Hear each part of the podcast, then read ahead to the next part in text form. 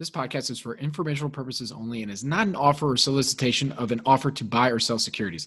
SNN Network, SNN Inc., and the Planet Microcap podcast and the representatives are not licensed brokers, broker dealers, market makers, investment bankers, investment advisors, analysts, or underwriters. We do not recommend any companies discussed. We may buy and sell securities in any company mentioned and may profit in the event those securities rise in value.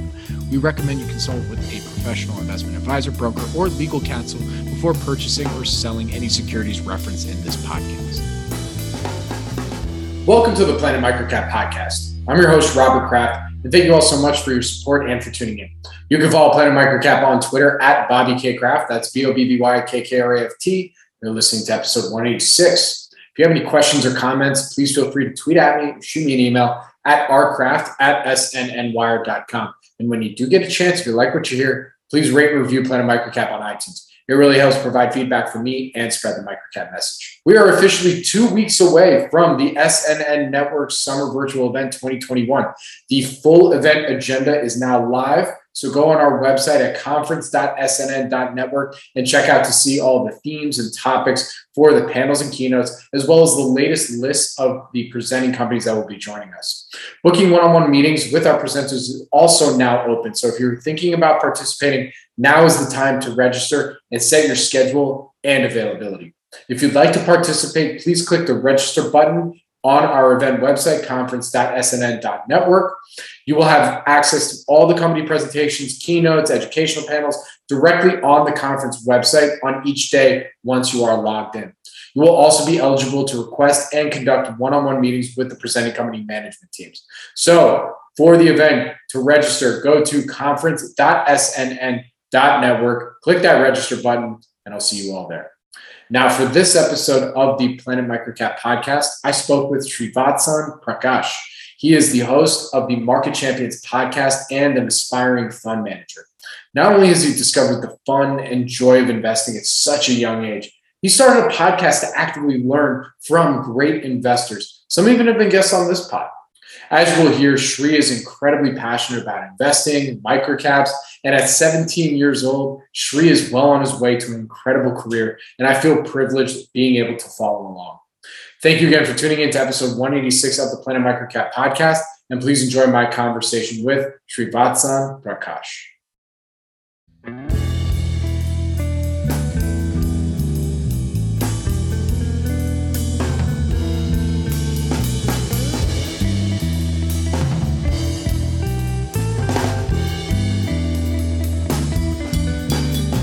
Welcome back to the Planet Microcap podcast. I'm your host, Robert Kraft. You can follow me on Twitter at Bobby K Kraft. That's B O B B Y K K R A F T. And joining me today is, I, I think officially my youngest guest. I have to I have to check with I have to check my records and talk to Michael Liu and see if may, may, he might have had you beat. I, I can't I can't remember exactly, but nonetheless, I'm really excited to have on today Srivatsan Prakash. He is a 17 year old aspiring fund manager, host of the Market Champions podcast, which he started while he was still in his crib, as well as a self described value investor. Shri, thank you for joining me today, man. How you doing? Hey, I'm doing great. Thank you so much for having me on. Really excited to be here. It's, it's great to have you on, man. And I got we got to start off. Hey, congratulations! You just you just graduated high school, so yep. now you're free. You, you can do whatever you want. Yep. Thank you. Do you still want to be a fund manager? Yes, sir. Oh, oh, good. Okay. All right. Just making sure, you know, like now that you're free, you're like, all right, there's all these possibilities. Do I still yep. want to be there? So, so it's good. All right. Absolutely. Yeah. good stuff. Well, um, you know, for, again, thanks for joining me today. It's gonna be a lot of fun. You know, I'd love to start with your background, man. I mean, look, you're you're only 17, so I'm I'm assuming it, I don't know if it was that long ago, but like when when did your passion for investing start, or how did it start? So I guess the right way to I guess the right way to answer that is probably um, so when I was younger, so let's say about four years old or so, uh, I need the capital of pretty much every country in the world, and so I was basically engrossed in how the world works from like a really young age. And um, so when I was in grade one, um, and I was about five years old, I got an atlas, and uh, so I basically knew the atlas inside out within like a few months. So I guess I was just really engrossed. Number one, in the way the world works. Number two, what goes on in different countries. And um, so so that's sort of that's sort of where like the initial interest about investing uh, sparked. But it was not like officially you know investing. It was not officially reading financial statements or you know anything of that sort. It was just you know being interested in the world around me. And so um so when i was about 13 years old um i, picked up uh, my first investing book because um uh, you know, I was reading about this guy named Warren Buffett, and you know, it was sort of it's sort of like the intersection of my interest and like how the world works and like the ability to make a lot of money, which you know is sort of a really good thing that comes along with being an investor. And uh, so I pretty much picked up my first book about investing when I was 13, and um, so it was a book called Finding Number One Stocks by a guy named uh, Kevin Matras, and um, he he was the president, or he is the president of a uh, investment research firm called Zacks Investment Corporation, and um, so that's so that's sort of so that's sort of uh, where it really got started, and that's sort of you know, what propelled me into investing. And then you know I've just read pretty much anything and everything, and even to this day, you know I still keep learning about you know what all goes on in the world, and you know reading annual reports every single day you know trying to learn more about businesses trying to learn more about you know the economy so on and so forth. And i've read uh, you know what i would consider sort of the more common books on investing you know the intelligent investor security analysis um, the warren buffett way the essays of warren buffett um, you know peter lynch's books one up on wall street and beating the street and uh, I think George Soros's book called The Alchemy of Finance that was you know another brilliant book. And one thing that he shares in that book is he sort of has a trade journal uh, in the middle of the book, and so he basically shares his life thought process as he made decisions. And I know this is like a micro cap and you know stock picking kind of podcast, so I guess. Um, well, not not so much stock picking, but you know investing strategy side of it. But you know we Yep. We started microcap. We've been covering everything else since. But but yeah, yep. sorry, I, I, I interrupted.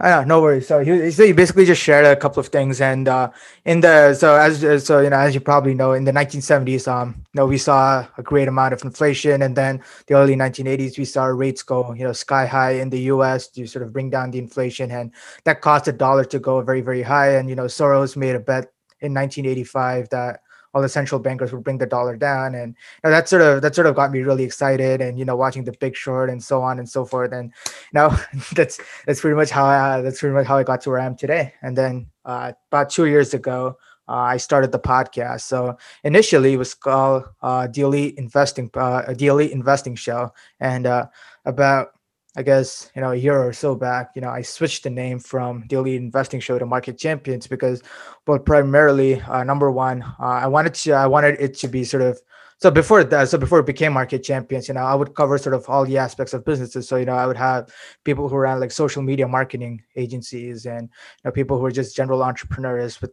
uh, you know without anything, uh, without like them doing anything related to investing. And you know i would have investors as well but uh, so after it changed to market champions i've just had investors from you know all walks of life. So you know i've had you know value investors you know i've had a guy who you know runs a value fund from hong kong and then you know i've had some macro guys as well. And so it's been it's been a lot of fun uh, overall. So yep. So all right. Well you know, I, I was I was going to quickly ask. You know, you said you, you studied the world and all the capitals, so I'm going to do a quick test. What's the capital of Argentina? Buenos Aires. There you go. Okay, or Uruguay. Uh, Montevideo. oh, you know, even for I knew it was Montevideo, but I wasn't totally sure. Okay, all right, good, all right. So, okay. all right, all right, everybody. He's telling the truth. He knows. He knows the capital. Yep. Everybody, that's good. that's good. So, so, so, okay. You're you're 13 years old you're you're you're looking at uh, at the world around you. You know it's a much bigger. There's so much more to the world than just what you're learning about in high school. You know, how did you balance? You know, wanting to go off on this hobby that takes a lot of work and time and and passion to want to understand more, while also balancing like, hey, I got well, I got I got homework. I got I got a test tomorrow. Like, so what? What, I, what did you do? Did you just say, all right, I'm I'm I'm not going to do these other things. I'm just going to do this. so uh, so that's a, that's a good question. And so so from 2009 to October 2018. Uh, so I was born in 04, so 2004, just for context. So when uh, so from 09 to 18, um, I hope everybody just felt that too. That he said he was born in 04 because that was the first time I felt that. That I think I might have just.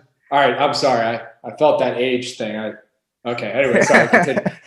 Yep. So uh, from 09 to from 2009 to 2018, um, I lived in Singapore, and uh, so from us, uh, and then in October 2018, I moved to Canada from Singapore, and so I basically found out about investing and started learning about it when I was in Singapore. And so uh, why that is significant is, so when I uh, when I was in Singapore, so um, Singapore as a whole sort of has like really kind of hard academics. So they sort of teach, you know, uh, they sort of you know hit way above their level so they teach you like differential calculus in grade 10 and in canada they teach you differential calculus in grade 12 so what happened was so the first one year or so when i was in singapore and sort of discovered this passion for investing um, i didn't have all that time to read and um, because you know there there's a lot of academic pressure so but then when i moved to canada from Singapore. I already knew the stuff they were teaching in high school, so that was sort of a really good, you know, benefit of coming here and you know on the side. So I had all the time to sit down, just read about investing, and you know interview people, and so that's sort of that's sort of how that you know came to be.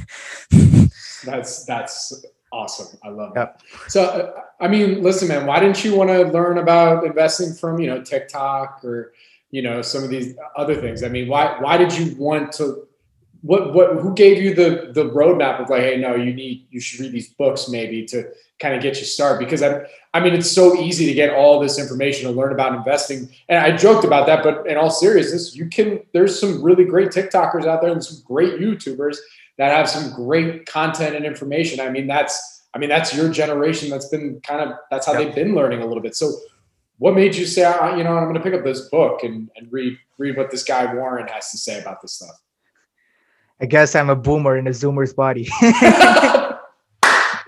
that's the title. That's the title of this pod. I'm sorry. That's you just gave it. I love that. I mean, I, I, guess I've just been reading about everything, uh, and then sort of, I've, uh, I mean, I've always turned to books when I when I needed answers ever since I was a kid. So, um, so I guess that's that's sort of, uh, you know, that's sort of, that's sort of why I went to books as opposed to you know videos and um, in general, I was sort of more distrustful of videos because a lot of them tended to um, dedicate themselves to, you know, forex trading or you know binary options or you know some of some of those rather you know shady shady kind of um, yeah. yeah uh, and uh, you know I, I, I mean I, I do watch like all the all the Warren Buffett interviews and all the Berkshire Hathaway meetings and so on that were on YouTube. So that's the that's what I use YouTube for. And what I didn't use it for is you know trying to follow some get rich quick schemes and i think that's that was a good decision. I, I, mean the fact that you were able to even tell that they were that is is i mean power to you man. I mean look it's, e- it's, e- it's easy to get totally confused and you know and, and and and fooled by some of that stuff. So i mean that kudos just on being able to tell that you know um, thank you. So okay so you started but then so then you started the podcast i think it was january 2019 so right what what inspired you to, to start the pod? I, am I'm imagining we might have very similar reasons for why we both started our podcast. So I, would love to hear yours. So the reason I started my podcast was uh, so a little backstory. Um, I actually got started on uh, I actually got started building, uh, building this elite investor page on Instagram as opposed to Twitter. And so you know, as a kid, I was more exposed to Instagram than I was to Twitter, and you know I eventually found my way to Twitter over Instagram. So when I was uh, so when I was actually uh, building a page out on Instagram, I I followed this guy, and you know he ran a podcast, and so. I, as I was listening to his podcast and I thought, you know, it's really cool. So, you know, he just called up people and then he got to speak to them. And, you know, the other thing that was really cool is, you know, you could get these other bigger names to actually just share your podcast. And that way you also get a bigger audience not only for your podcast but also for your page. And uh, you know I, and i also figured out that um, i had uh, the fact that i was 14 when i started the podcast i had that sort of as a differentiating figure and yep. sort of uh, sort of something that you know i could sell. And that's the and uh, you know that's where that's where i got started so I got started because you know there's this guy, there's this other dude on Instagram. He was doing podcasts, and you know I would listen to it. Um, he did one every single day, and you know I thought that was awesome. So I started one, and uh, so the so the initial days of the podcast. So if you actually scroll all the way down, um, it, pretty much just started with a pair of headphones and you know uh, and uh, and uh, and an iPhone, and uh, all I did was wake up at 5 a.m. every day and then record myself speaking for 15 minutes, and um, that that's sort of the I guess the first two or so months of you know how the podcast went, and then you know it started to get a little harder because either I started running out of topics, or uh, number or number two, school started to uh, school started to uh, get in the way because you know I'd still have like final exams and stuff. So uh, that so and then after that, you know, it shifted to once every two days, and then from that went to once a week. And you know, so far I've been able to maintain that uh, once a week. Uh, I've been able to do the podcast at least once a week. So Very it's cool. Yep. Very cool. Yeah. No. I guess what you know did scroll all the way down. I did. I scrolled all the I scrolled all the way down and I, yeah, no, it, I mean, it's, it, look, dude, it's, it's hard starting these things, you know, like uh, I remember back in the day, like, uh, you know, talking about microcaps. I mean, how many people are out there to even talk about my, but I didn't think that at the time. I was just like, okay, it's going to be a weekly, get it out there. And like, even after the first eight episodes, I was like, whoa, whoa, whoa okay. I gotta, I, I, went to every other week at, at, that point. Like it's it's hard. It's hard, man. And, and finding the right Absolutely. audience and doing all that. But you know, it's definitely the world's I mean, the world's changed a lot. In, what a year, two years, three years, four. I started mine in 2015. You know, so podcast. I mean, the harder thing is like also to stay consistent, right? You have to do. You have number one. You have to reach out to people, and the problem is, you know, a lot of them are, are, are you know simply they're they're just not going to respond or they're going to say yeah. no, and then you end up with you know sort of a a process where you know yeah, it's it just becomes really hard to stay consistent. It's easy to fall off, and in a sense, you know, podcasts have like a really low barrier to entry because you know anyone could just go onto Anchor.fm and you know start their podcast, but it's it's just really hard to stay consistent, and that sort of uh, and uh, and you know and uh, and you know after a point it becomes easier because then you're able to uh, tell people that you know I've had you know all these guests on my show, you know. Yeah. And then, and then you know that's that's sort of another uh, that's sort of that's sort of another way you get to sell uh, you know your podcast and get other people to come on. But yeah, Absolutely. All right. So now we're going to get to some some investing stuff, you know, investing kind of mm-hmm. questions. Mm-hmm. You know, as I said at the open, and also you mentioned on Twitter and other platforms that you describe yourself as a value investor in US equities. So describe what, what does value investing mean to you? know, what because what, what kind of value investor are you? You're traditional like buy the book, or do you have some some differences? So uh, I guess I'm so I'm somewhere in the middle. So um, value invest. So I guess value investing to me is sort of the definition that Ben Graham gave in um, in, the, in his book, uh, The Intelligent Investor, where he said that you know you need to protect your principal, and then you need to do an adequate amount of uh, you need to do wait. So you need to do careful analysis, protect your principal, and hope for an adequate return, and that sort of that's sort of what a value investment you know consists of. And you know i guess there's many different ways to value invest. And in a sense i like to put things into buckets. So that's something i learned from peter lynch. So if you read one up on wall street you know he talks about you know cyclical stocks and there's growth stocks and there's turnaround stocks. And you know there's he has like you know like four more uh, you know different buckets that he puts them in. And so in that sense i like to look uh, i like to look at number one what exactly the thesis is. And then after that look for sort of a catalyst to actually bring you know to bring the to bring the stock up, uh, up to fair value. And you know uh, there's different ways to analyze different things. So for example one stock that i guess i've mentioned to you a couple of times over twitter dm is a company called DAVIDsTEA or dtea and so you know that company has 46% insider ownership which is really good. And i guess that is in a way it's sort of a turnaround. Um, so what so what they what they did was they had a ton of you know physical locations they had about 240 locations, but by July 2020, they required financial reorganization. And if I remember correctly, they also went bankrupt and they had to, uh, and they reorganized their entire company. And so they permanently closed all their US stores and 160, uh, 166 Canadian stores. And they focused on, you know, e-commerce and wholesaling.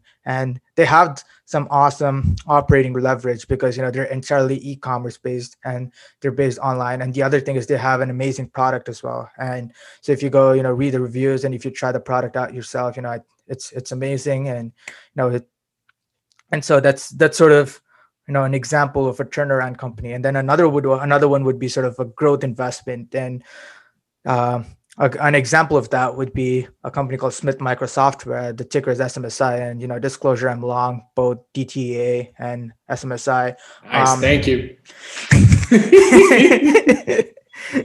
and uh, so SMSI basically uh, they've got a a family safety app called SafePath. So you know, it's for you know parents to instead of a parent like keeps the app on their kid's tablet and so on. You know, they're able to track what know their kids does, their you know the number of hours, so on and so forth. And you know that's very useful if you are a parent. And um, so so uh, so what exactly uh, so what exactly uh, SMS uh, so what exactly uh, you know SMSI is uh, so what exactly the benefit of SMSI is you can think of it as sort of a SaaS company. And so uh, for SMSI, most costs are fixed. And so SafePath on Location Labs. Location Labs was an acquisition they did. That's getting integrated. And um, so Location Labs, all, uh, so what they're what they're planning to do is they're sort of getting this out through uh, you know carriers, and so they're they're planning to get this out through T-Mobile and uh, probably through Verizon as well. So in a sense, they have a monopoly over the over all the carriers, excluding AT and T.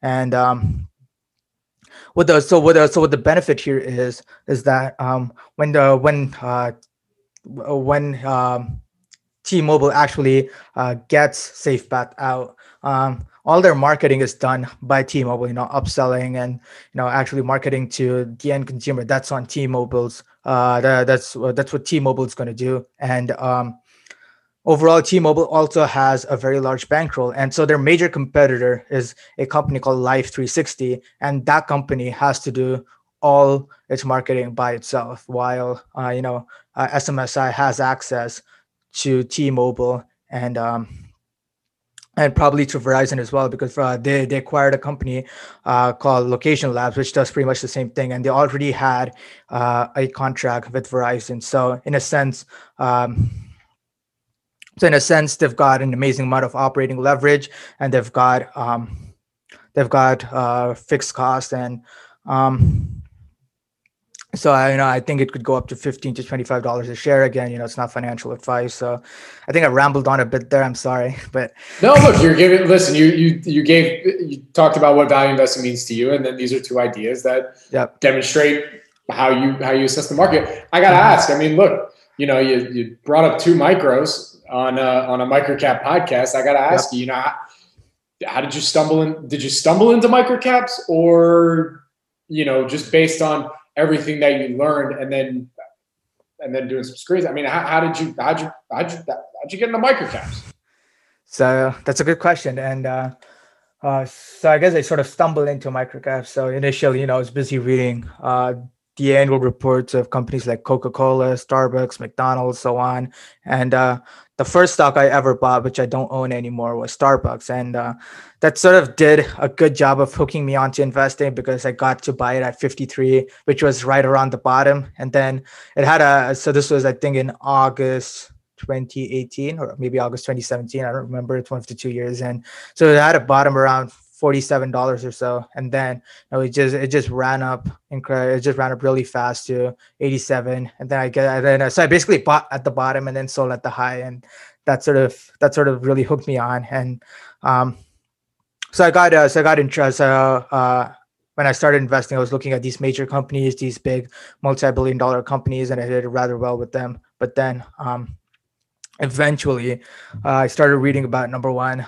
how microcaps were like super inefficient because number one you don't have all these big hedge funds covering microcaps. And uh, how you know it's it's also inefficient uh, because you know you don't have all this other money that's chasing these microcaps. And there's also so many more microcaps compared to you know, large companies. So so there's a lot more opportunity when it comes to microcaps and you know i knew a couple of other people who you know focus only on microcaps so it's nice to know them it was nice to get some ideas and advice from them as well and um, yeah that's that's pretty much how uh, that's pretty much how uh, you know, I got into micro. It, it, it, was definitely me stumbling into it. Um, so it, it was not something that you know I had from the start. And the other thing was, uh, so on Reddit, there's a subreddit called uh, security analysis. And you know i promise it's not wall street bets. And uh, it, has got so it's got letters of all the major uh, uh of pretty much uh, most of the major hedge funds that you know publicly yeah. release their letters. And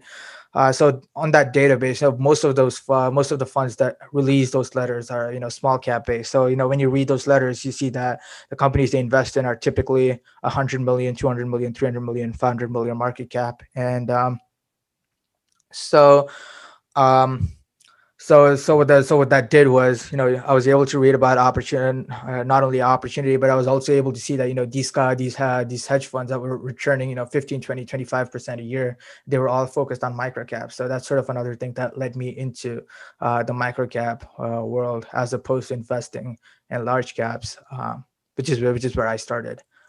And, and you know what's interesting too when it comes to you know kind of stumbling into microcaps it's like the deeper down the rabbit hole you go of trying to learn as much as you possibly can about investing, the more you want to challenge yourself a little bit. And I mean, did you see that too? Is like, look, like, you know, I, I could, I could, I could invest in these billion dollar companies and be fine, but like, hey, I'm 17. I can afford maybe a little bit of risk. You know, mm-hmm. I'm, I'm passionate about investing. I'm hooked, even if maybe I lose a little bit, which we'll, I'll have a question about that in a minute. But at the end of the day, it's like, it's almost a challenge right? I mean that that's really that's really what ha- what you think about when you go into microcaps because it's not that you know they have the, the statements they have everything that you need because they're publicly traded they have to have all that information but the more you dig the more you realize like wait okay i got to understand this a lot better than some of these other you know some of these other bigger names so I think you know the problem is in a way the opposite because, for example, really? Amazon has a Amazon has like a shit ton of moving parts, and you know as opposed to um, as opposed to smaller companies, for for example, SMSI, which has you know, one really good product called SafePath, and um, um, so uh, so in that so in that sense, it's actually easier. And the second thing that that I managed to do was I was okay. able to sort of filter out international companies. So uh, focusing on only U.S. companies because you know number one, they were overall they're they're overall, you know, much less likely to be a fraud than compared to companies in China.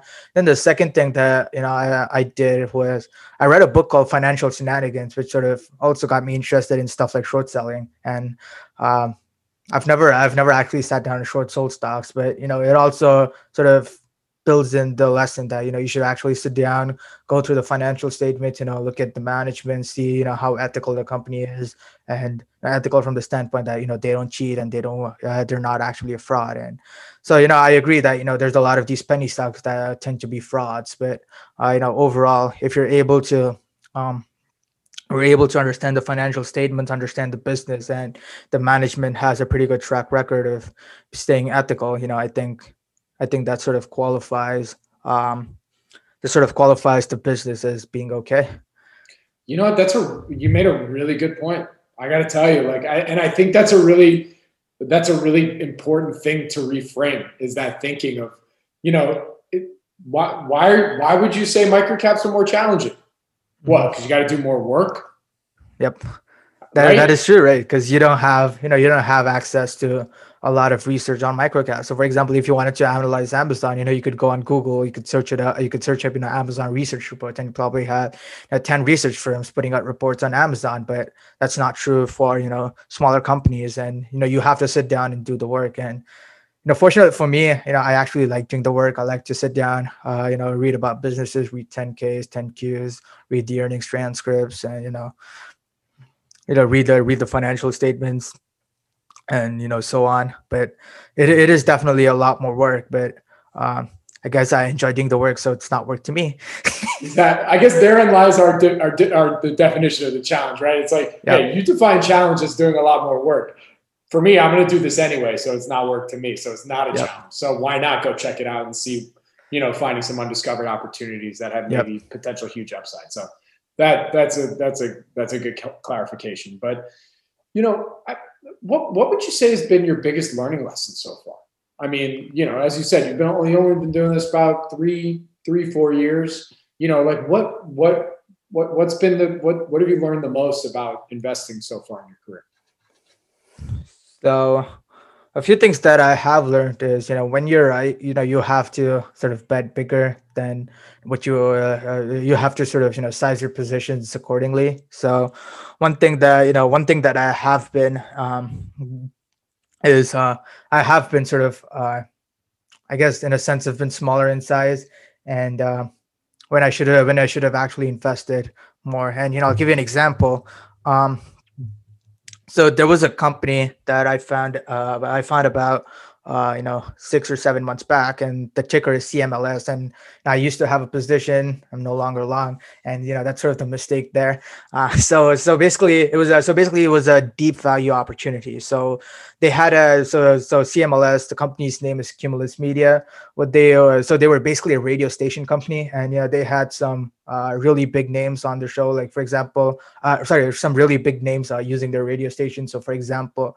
Um, Ben Shapiro, who's a noted political commentator, he had his podcast on Jordan Peterson as well. And uh, you know, regardless of political affiliation, you know that bought them a lot of money. But what didn't bring them a lot of money was the fact that number one, they had a lot of debt, and then number two, um, uh, so number one, they had a lot of debt, and then number two, you know, the radio business as a whole is dying, and so what they so what they were able to do is number one, they switched their business model around. So they what they were doing is they were rapidly selling these radio stations uh, for cash, and then uh, in place of that, they were starting to go all in into podcasting. So podcasting is the digital business, and overall has higher margins compared to radio business, or uh, compared to radio, which was a dying business. And number two, you know, they had these, they had uh, they had a couple of really big names using the uh, using their podcast service. So that was so that was really good. And then the and then the second thing that they were doing that was absolutely right was they were, uh, you know, paying off debt really really fast. So they had a load of debt, but then you know they were uh, they were paying off hundreds of millions every single quarter,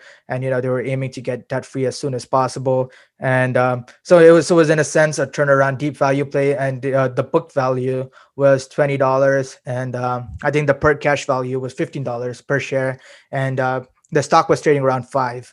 And so what I did was I bought it and then it ran up to eight. And then, you know, I sold it at eight, which was really stupid because after that, you know, all it did was it started, it continued to run up to, I think it's at like 13 or $14 right now. So it would have been a multi-bagger right there. So that, that is one thing, you know, that I've learned is number one, allocate properly. And number two, uh, you know, plan your entries and exits well in advance and you know actually like stay patient and hold on and i think you know it's charlie munger who said you know the money is not made in the buying or the selling but in the waiting and um, so uh, i didn't allocate enough to you know cmls i allocated something really little so i could have allocated you know 12 13% of my portfolio i allocated i think what was it 6% or 7% so you know i was so you know this was this was this had you know everything going for it you know it had uh, you know, the debt being paid off. It had a pretty good CEO. Um, it had, you know, was shifting into a high margin business and so on. Um, but yeah, that's that's one thing that I uh, that's one thing that I've done that was really dumb. And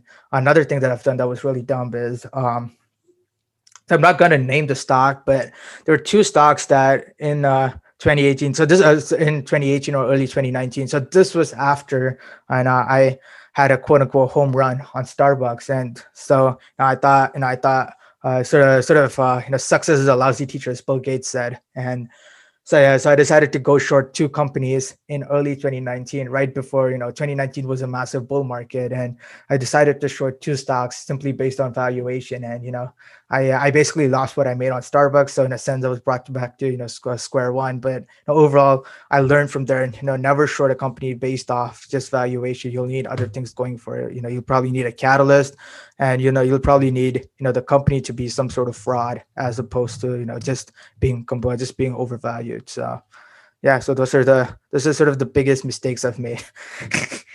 yeah, no, no. Hey, look, that's that.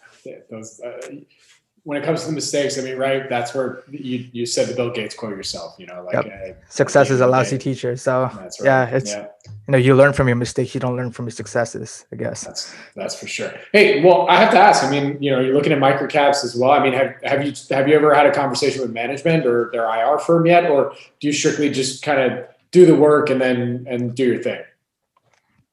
So what I tend to do is I tend to, uh, so instead of having like a live call, I usually like email uh, their IR and their CEO and yeah, ask various questions. And um, so there was a so there was what you could call you know uh, so there was a there was an opportunity uh, in what you could call uh, in a sense uh, a very very pure value investing opportunity. So Um, so so there was basically this microcap company called Westell Corporation that was selling for about a dollar a share, if I remember correctly, and it was supposed to be privatized at dollar uh, one hundred uh, one dollar sixty cents. So there was a sixty percent upside from there, but the condi- the clause there was that you know you had you could only hold a maximum of you know a thousand uh, of a thousand shares, and says you know some part of that announcement was a little shoddy. So you know i had to email the management and you know i got to email the ceo got to ask a bunch of questions about it and you know i got them all clarified. So that was one thing that was holding the stock back. And then the other thing that was holding the stock back was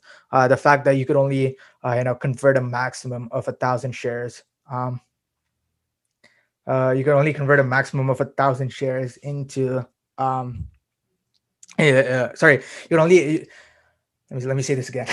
you can only you can you could only convert. Uh, so if your so if your position was either a thousand shares or less, you know you would get the 116 cash. Otherwise, you know you would become a private shareholder, and that's not something I wanted to do. So uh, so I bought about I bought you know I bought about as many as I could, and then you know I managed to I managed to sort of get that pure value investment. So I got a free 60% upside. But you know, that would not have happened if, you know, I didn't, I, you know, I didn't email the management, ask them questions and, you know, ensure that what was going on was, you know, correct.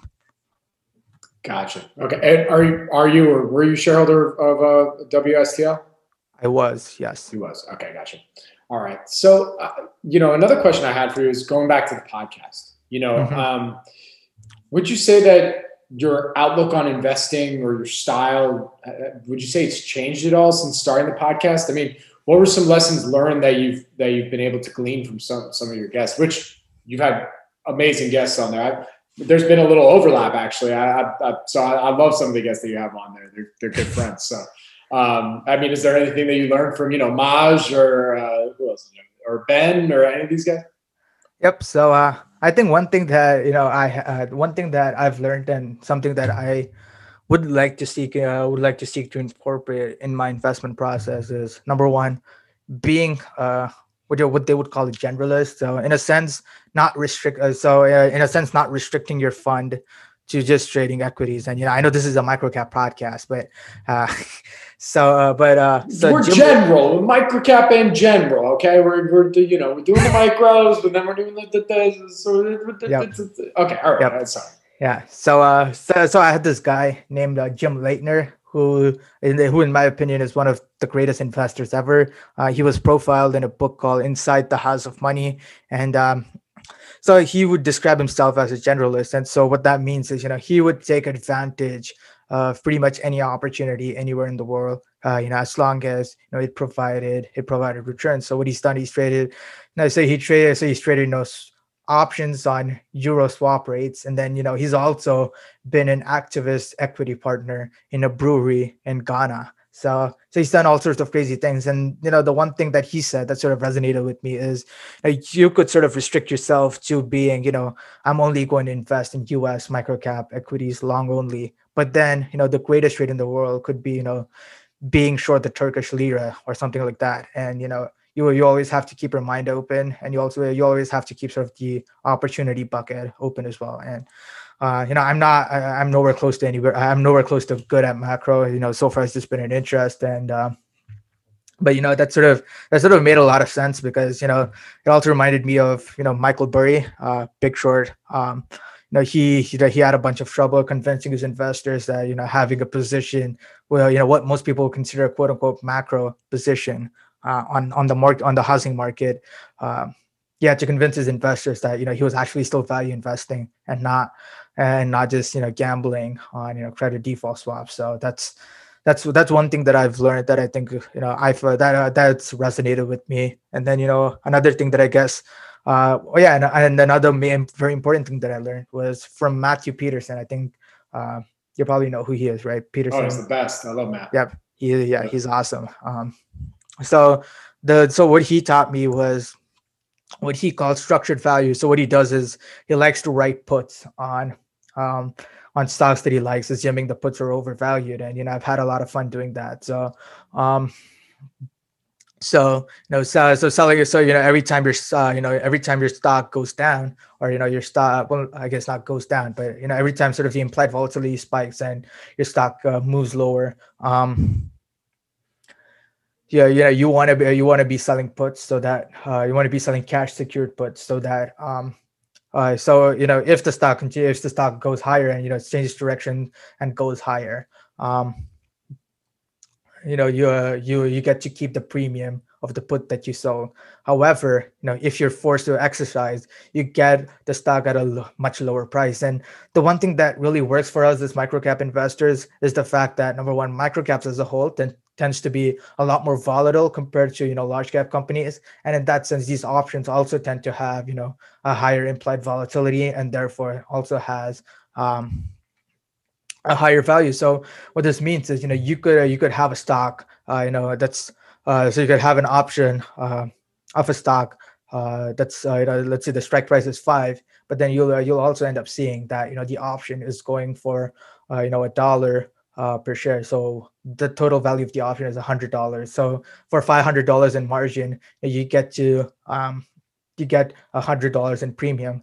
And um, so in that sense, and that, so what happens is your break-even price actually falls from five dollars to four dollars, which is a twenty percent, which is a further twenty percent discount on you know what normally would happen. And so you know that's that's something that uh, I hope I haven't made a mess of you know what I was trying to explain, but. Listen, I, am gonna have to I'm gonna have to rewatch the, my my interview and your interview with Matthew just to make sure that I have it straight. Uh, but uh, but but but uh, all right. So coming around the bend here, you know, uh, you you talked about earlier about your investing mistakes and successes already, and and you, from your experience. You know, what would you say of all those experiences, or maybe ones that you haven't shared yet?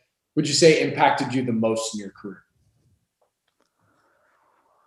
Well, that's a good question. Uh, that, that's a hard one. Um, so, you know, I guess I guess number one would be uh, you know the ones that you know I've learned a lot from, and you know I've made a lot of I've made a lot of mistakes along the way, and you know it's only been four years. So, you know, in forty years, imagine how many I'm going to make, and you know we could make a podcast. you know, you know, you could call me up in forty years, and we could make a podcast just on the number of mistakes I'm going to make.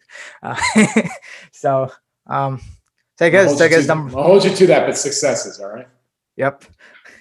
So uh so I guess um one would be you know not sizing your positions properly. Number two would not be you know not not would be you know not staying patient enough, and you know number three would be you know what they call in poker. Uh, you know there's a there's a word called piking or you know being a piker, and what that means is you know gambling very small, uh, betting very small amounts, or you know getting out with very small gains when all the odds are on your side. And um, I remember one of my friends, uh, you know, started calling me piker of the year because you know I made some really, so I made a, so I made a really horrible trade. Uh, well, I made a really good trade, and I got out at a really, in a, uh, you know, I got out at a really horrible moment. And um, I could probably, I could tell you what the trade is after, um, after the podcast, but uh, it's uh, so, so, basically so basically everything was aligned and you know uh, something that would have tripled my money uh, you know i got out for a 15% gain and you know that was that was really stupid. So i guess that's so yeah that's that's that's another thing you know. Number one always stay so i guess number one always stay patient.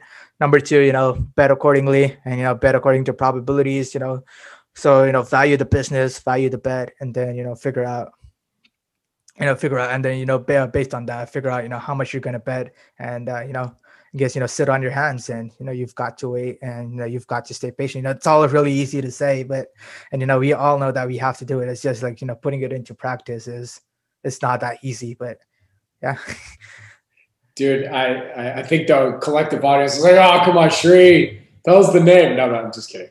But uh, but th- those are all really great lessons, and I and I really hope anybody who's you know their first time investing or anything like that, you know, have, take some of what he just said to heart. You know, I mean, look, I know we on on the show. Uh, sure, I'm sorry, I'm like kind of speaking to the audience and also having you hear the, what I'm saying. But like at the end of the day, you know, just this is a young man who's already really learning a lot. You know, and and getting a lot of the basics, you know, from from a very early age. So it's really it's just awesome to see, man. I'm I'm just I, I, I love seeing it, and I love featuring you know young investors like yourself on the show as best I can, so that you know Thank more you. people can learn about that. That there are others their age or, or younger getting started, you know, and and and taking control of their own financial freedom. So that's really cool.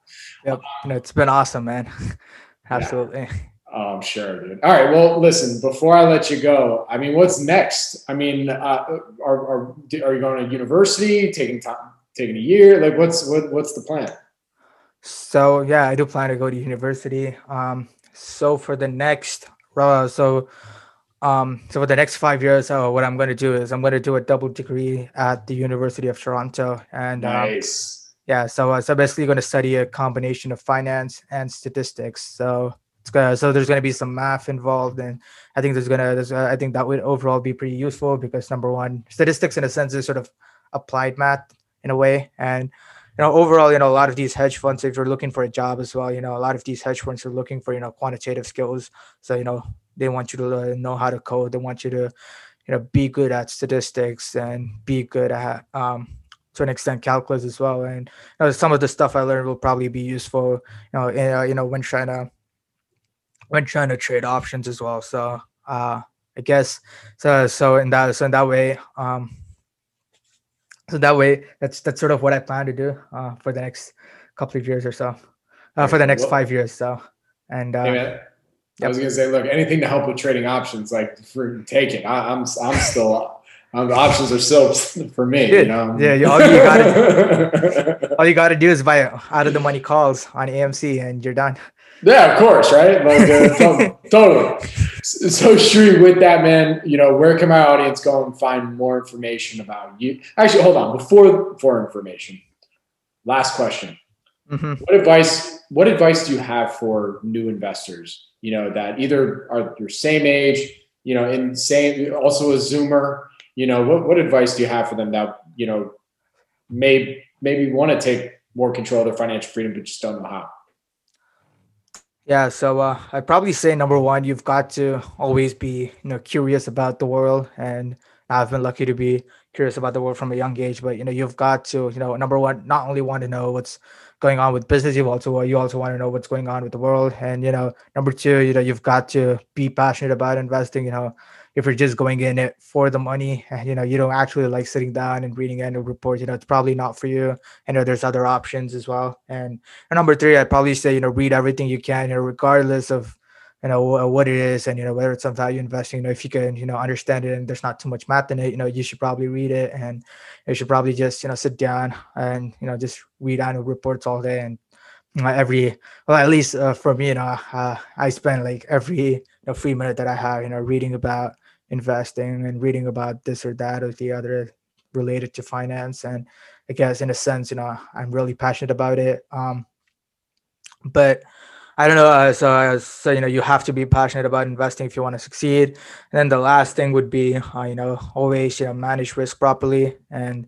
know don't you know don't follow or don't you know don't follow you know the people who are just you know buying AMC calls or GME calls and you know trying to get rich quick you know it's it's really difficult to actually you know get rich quick you know if you know if it was possible you know we'd all be doing it and you know so there's so as much as people would like to convince you that you know you could get rich quick you know just trading one hour a day or you know buying you know specific option you know that's that's just not possible that's just not possible in the real world and um yeah, that's that's basically it. Very cool. Very cool. All right. Well, Shri, with that, where can my audience go and find more information about you, listen to your podcast, everything they want they, they, they could want? Yep. So uh, if you want to find, you know, my uh, my Twitter page, you can just search up ELITE underscore investor, OE investor. Uh, um, and uh, if you want to go listen to the podcast, you can just search up Market Champions on a platform of your choice, and you know you could uh, you could find it on YouTube as well. So, you know, shameless plug. Make sure to subscribe and make sure to follow on Twitter. So, thank plug you. away, man. That's why you do these things. Come on now. All thank right, you. and thank you for thank you for having me, Bobby. It's been awesome uh, being here. I love your awesome. podcast. So, yeah, awesome, man. No, thank thank you for for taking the time to do this. It's a lot of fun, and uh, yeah, man, I'm I'm I'm cheerleader over here make it happen. Up and coming rising star, dude. I, am I'm, I'm just really excited to follow your career. Thank so, you, Shri. Thanks, man. Have a good weekend. Okay. You too. This podcast is for informational purposes only and is not an offer or solicitation of an offer to buy or sell securities. SNN Network, SNN Inc., and the Planet Microcap podcast and the representatives are not licensed brokers, broker dealers, market makers, investment bankers, investment advisors, analysts, or underwriters. We do not recommend any companies discussed. We may buy and sell securities in any company mentioned and may profit in the event those securities rise in value. We recommend you consult with a professional investment advisor, broker, or legal counsel before purchasing or selling any securities referenced in this podcast.